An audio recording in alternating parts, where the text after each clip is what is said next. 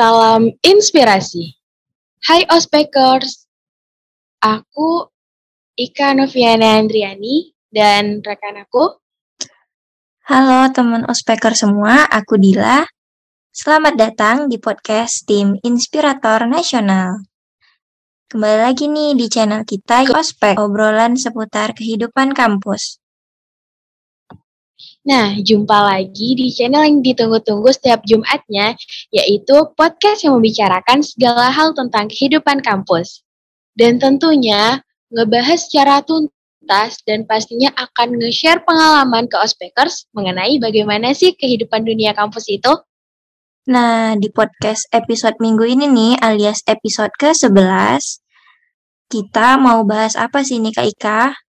Nah, di episode 11 kali ini kita mau bahas-bahas mengenai seputar jurusan kedokteran gigi nih. Sekarang kita udah bersama Kak Safa Masitoh nih. Yuk ospeker kita sapa dulu nih. Halo Kak Safa, apa kabar Kak? Kenalan dulu yuk. Halo Dila Ika, halo teman-teman semua. Wah, menarik banget nih. Apalagi untuk uh, untuk ospeker semuanya yang masih ragu jadi ngambil jurusan kedokteran gigi, memantapkan hatinya lagi ke jurusan kedokteran gigi, sampai gimana sih caranya bisa fight di jurusan kedokteran gigi nih. Nah, kita kenalan dulu yuk bareng Kak uh, bareng Kak Syafa.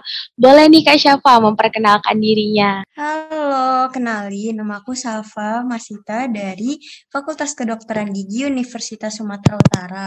Aku angkatan 2018, sekarang menduduki semester 7 nih. Wah, udah semester yang katanya lagi berat-beratnya nih ya, Kak ya? Iya, bener banget nih. Tapi aku pengen ngobrol-ngobrol nih bareng kalian, terutama uh, buat kalian para maba dan calon-calon yang mau masuk ke dokteran gigi nantinya nih. Wah, seru banget nih pastinya kan. Apalagi buat teman-teman nih yang masih, uh, terutama yang untuk yang mau ngambil jurusan FKG nih kan, yang masih ragu, yang masih bingung, boleh nih uh, simak pembahasan kita sampai akhir bareng Kak Syafa. Aku nanya nih nggak Kak? Boleh dong, apa tuh? Apa sih yang ngebuat kakak itu memutuskan diri untuk mengambil uh, jurusan kedokteran gigi ini kak? Oke, okay, sebenarnya dulu waktu aku SMA aku seperti kalian juga nih masih bingung banget mau jurusan apa.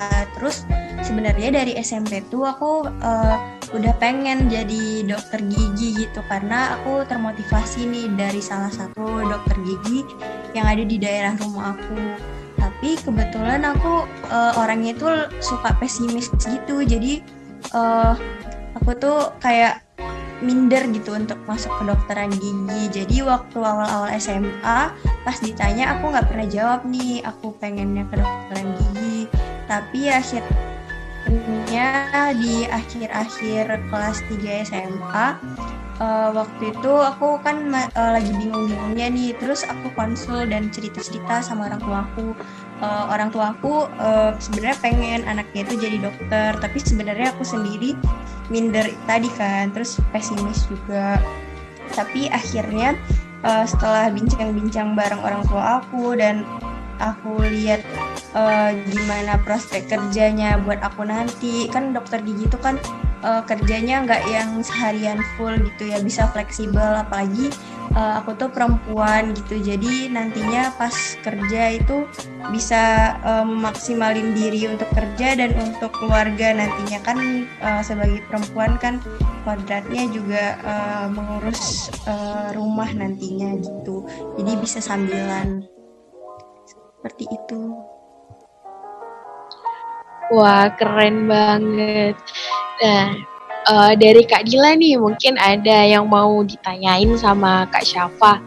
Aku mau nanya dong Kak, setelah jadi mahasiswa kedokteran gigi gimana sih rasanya Kak? Eh, setelah aku masuk ke dokteran gigi sebenarnya aku agak kaget ya dengan uh, yang ada di kedokteran gigi sendiri karena kan banyak orang yang ngira dan aku sendiri juga ngira dokter gigi itu cuman bahas uh, tentang gigi aja gitu Rupanya di kedokteran gigi itu uh, kita ngebahas semuanya, semua aspek gitu, nggak cuma dari kedokteran gigi.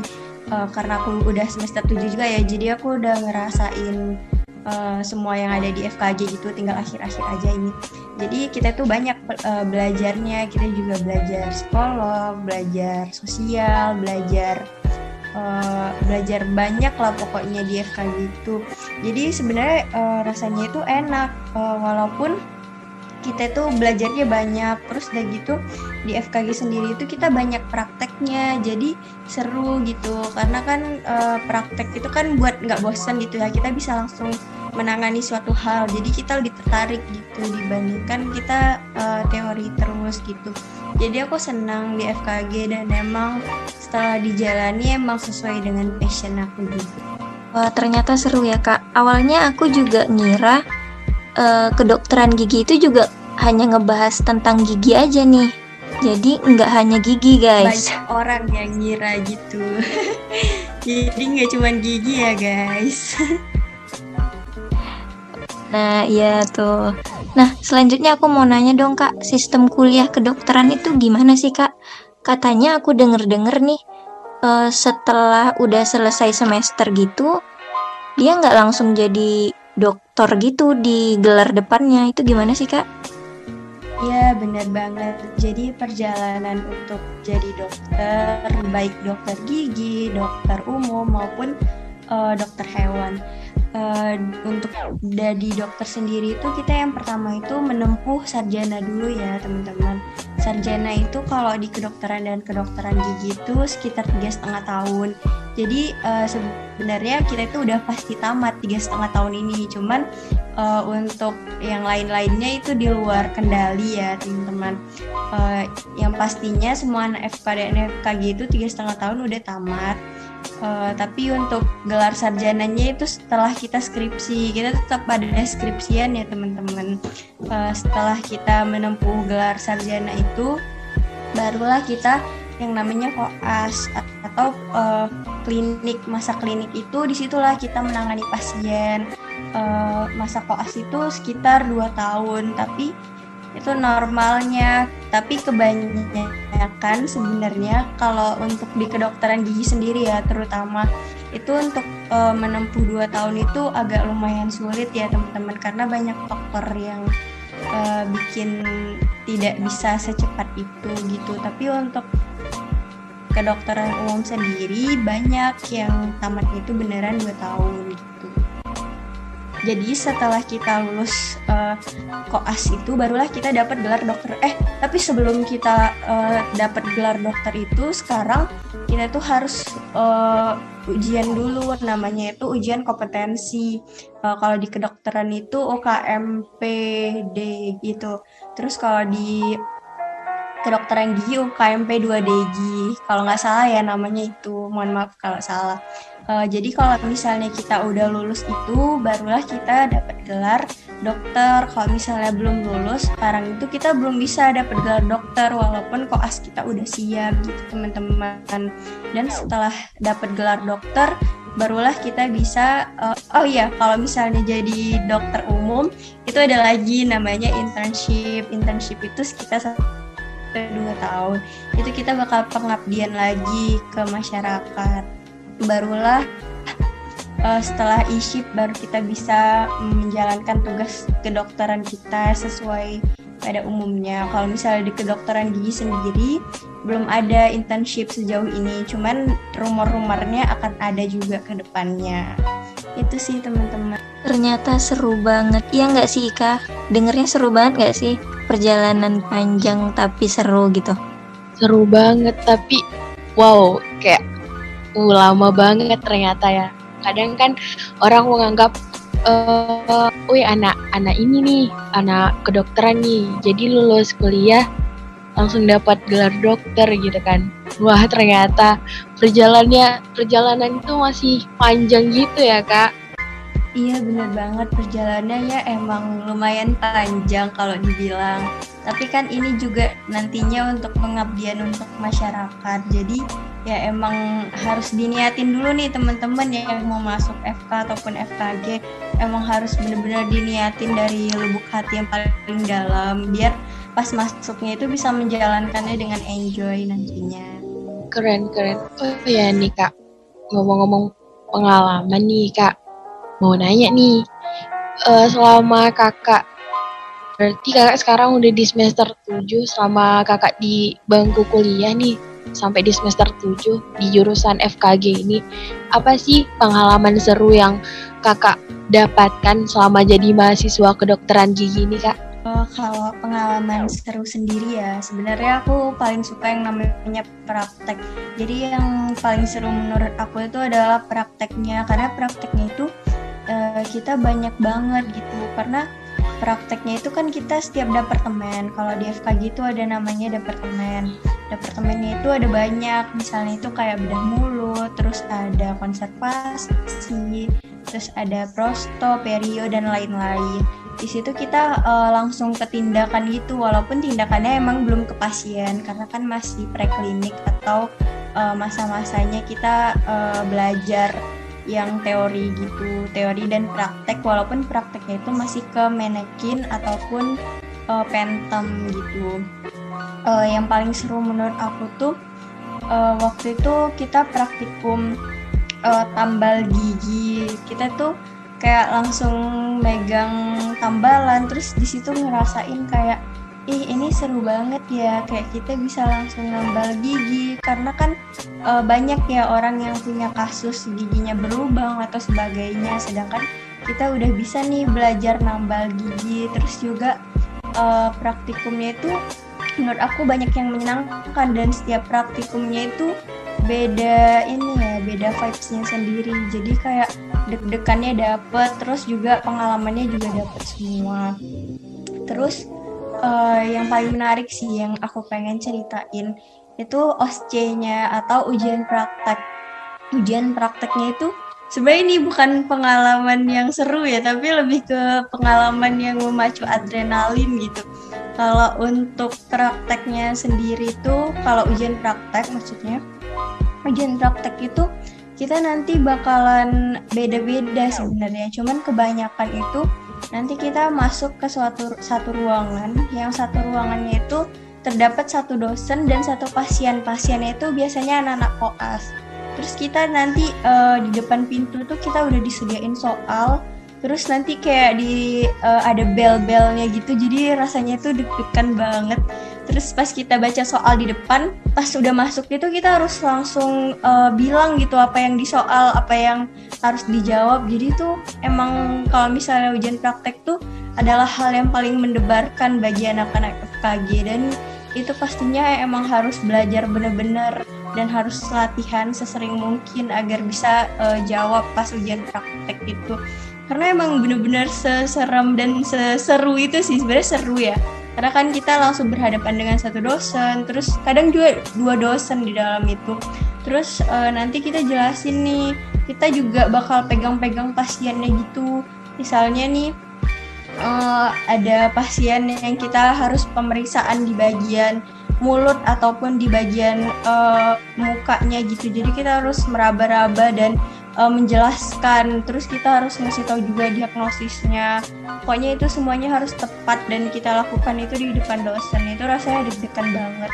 Tapi uh, belakangan ini kan kita online ya. Jadi uh, kita itu lewat via zoom gitu. Terus jadi di dalam zoom itu ada ruangan-ruangannya juga dan uh, kita ada record room gitu kan. Terus nanti di di dalam itu juga ada dosennya uh, deg-degannya memang masih sama seperti yang offline bedanya itu uh, kita nggak ada bel-belnya lagi gitu. Kalau misalnya di offline itu benar-benar mendebarkan karena ada kayak bel tit ganti tit ganti kamu keluar gitu. Itu rasanya deg-degan banget sih. Itu yang paling uh, apa ya cerita yang menurut aku itu seru banget untuk diceritain sama kalian yang uh, pengen masuk ke kedokteran. Karena emang harus apa ya harus benar-benar lah kalau misalnya kita nanti mau masuk ke kedokteran.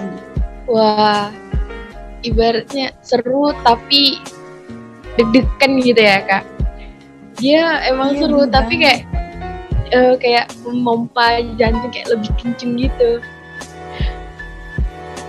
Iya bener banget. Tanya kayak uh ya ampun ini makanya sekarang aku kan udah semester 7 kayak udah banyak gitu kan yang dilewati. Jadi rasanya itu kayak yuk dikit lagi gitu. Walaupun masih ada koas tapi ya setelah dijalani sebenarnya asik sih. Kalau untuk dikenang juga wah seru banget. Untuk dikenang aja ya kalau diulang sih aku nggak mau lagi. Ya ampun kak Salva. Oke. Okay. tapi seru, emang seru. kayak aku dengerinnya senyum-senyum loh guys. Serius kayak ngebayanginnya itu seru banget gitu.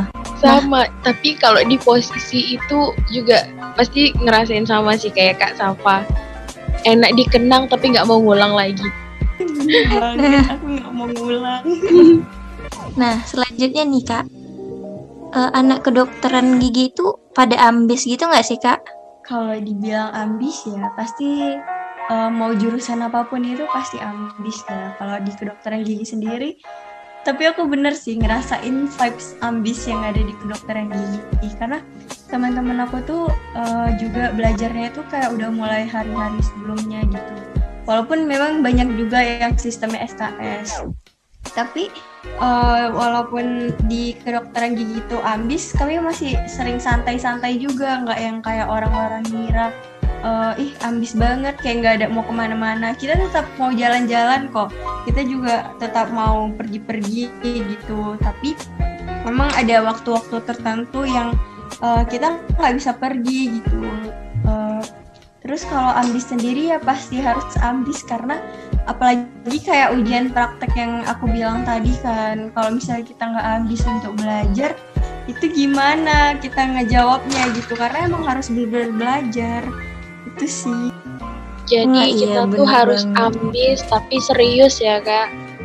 Benar tapi jangan sampai dibawa stres juga ya ambisnya itu. Karena kalau misalnya dibawa stres juga kan nggak baik ya. Kita kan mau jadi dokter. Masa uh, kalau misalnya kita terlalu ambis dan uh, terlalu memforsir diri kan malah jadinya nanti nggak jadi dokter gitu ya. Nah iya bener banget ambis di sini artinya tuh bukan kayak kita kita tuh memang bener-bener belajar ngejalanin sesuatu tuh dengan sungguh-sungguh gitu juga ya kan kak?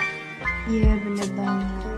Karena kan udah masuk ya harus dijalani dengan sungguh-sungguh. Karena kan juga di luar sana banyak ya yang pengen jadi kayak kita. Jadi jangan disia-siain. Bener jadi harus pandai-pandai bagi waktu aja. Lagi kan kak kayak uh, lebih ke manajemen waktu aja gitu mana di, mana waktu buat ngambil dan di mana waktu buat santuy gitu. Iya bener banget. Kita harus ngatur diri agar uh, tetap nyaman di kedokteran gigi ataupun di jurusan lain gitu. Oke. Oh ya kak, aku mau nanya nih kak. Uh, apa sih kak trik belajar untuk jadi anak kedokteran gigi ala kakak nih? Kalau dari aku sendiri ya, yang penting waktu dosen nerangin tuh kita harus nyimak. Dan kalau bisa jangan sih yang namanya titik-titik absen gitu terus uh, cabut kuliah atau gimana. Kita lebih baik dengerin dosennya. Jadi pas kita ujian kita udah mudah gitu. Karena kalau misalnya kita nggak nyimak dosen uh, susah nantinya gitu kan uh, walaupun saat ini kan online ya uh, otomatis kan bisa dengan berbagai cara kita untuk nggak nyimak gitu. Uh, terus triknya aku yang pertama itu kan nyimak tadi ya. Yang kedua tuh uh, kalian harus sering baca-baca buku ataupun jurnal gitu. Karena kalau misalnya kita sendiri itu kita akan ada yang namanya uh, tutorial atau pemicu di situ tuh kita harus emang ngejawabin kasus-kasus gitu. Dan kita emang harus rajin yang namanya baca buku dan juga jurnal. Terus uh, tips ketiga dari aku tuh uh, tetap tetap santai tapi um, boleh memforsir diri tapi harus ada batasannya gitu. Nggak boleh yang terlalu terlalu gimana gimana nanti jatuhnya kan stres gitu ya terus uh, mungkin dari aku sendiri uh, belajar senyaman mungkin dan serileks mungkin gitu. Jadi uh, walaupun kita itu sebenarnya kuliahnya itu benar-benar full dari pagi sampai sore uh, tapi kita harus maksimalin waktu itu emang benar-benar belajar. Dan setelah itu uh, kalau bisa kita ya harus relaksasi gitu ya. Uh, kita bisa ngelakuin hobi-hobi kita juga Uh, jadi yang penting itu sih fokus saat dosen nerangin. Dan uh, jangan lupa kalau misalnya belajar itu kita juga harus diperbanyak sama yang namanya doa karena biar pelajarannya itu masuk ke otak juga kan. Itu aja sih dari aku trik dan tips untuk belajar. Yang penting ada kemauan dari teman-teman uh, dan tetap semangat lah pokoknya kalau misalnya mengejar mimpi kan. Thank you banget buat Kak Syafa yang udah sharing-sharing nih bareng kita. Nah, jadi uh, mungkin sekian dulu Kak pembicaraan kita pada malam hari ini. Oke, okay, kata-kata terakhir buat dari aku ya untuk uh, teman-teman semua. Uh, buat yang mau jadi dokter gigi atau jadi apa pun kalian nantinya, uh, apa pun mimpi kalian, yang penting kalian harus uh, tetap berusaha meraihnya uh, dan tetap harus uh, optimalin sekuat tenaga kalian dan uh, tetap semangat lah intinya. Terus jangan lupa uh, untuk meraih mimpi itu kita nggak boleh lupain Tuhan dan kita harus tetap uh, minta doa restu kepada orang tua kita agar uh, yang kita capai itu bisa berkah nantinya. Terus juga uh, dari aku sendiri, uh, semoga teman-teman bisa meraih uh, mimpi kalian agar uh, nantinya kita sukses bareng-bareng ya teman-teman. Itu aja sih dari aku. Terima kasih semuanya yang udah dengerin podcast kali ini. Wah, terima kasih banyak Kak Safa udah mau sharing mengenai jurusan kedokteran gigi. Jadi itu tadi Ospekers tanya-tanya jurusan seputar kedokteran gigi. Semoga kalian nantinya bakalan punya gambaran nih saat mau memilih jurusan atau pengen masuk FKG. Nah, oke okay, Spekers, sekian dulu dari kita. Nantikan terus uh, channel Ospek Ospek di podcast tim Inspirator Nasional hanya di Spotify setiap hari Jumat jam 7 malam. Gak boleh sampai kelewatan ya Ospekers di episode selanjutnya yang pastinya bakalan lebih seru lagi dengan pembahasan yang lebih menarik. Eh, sebentar Kak.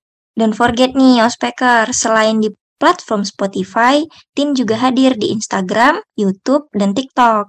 Jadi, jangan lupa untuk mampir ya di platform-platform lainnya. Dan nantikan konten-konten lain seputar PTN yang gak kalah seru dan sangat inspiratif. Sampai jumpa. Salam inspirasi. Salam inspirasi.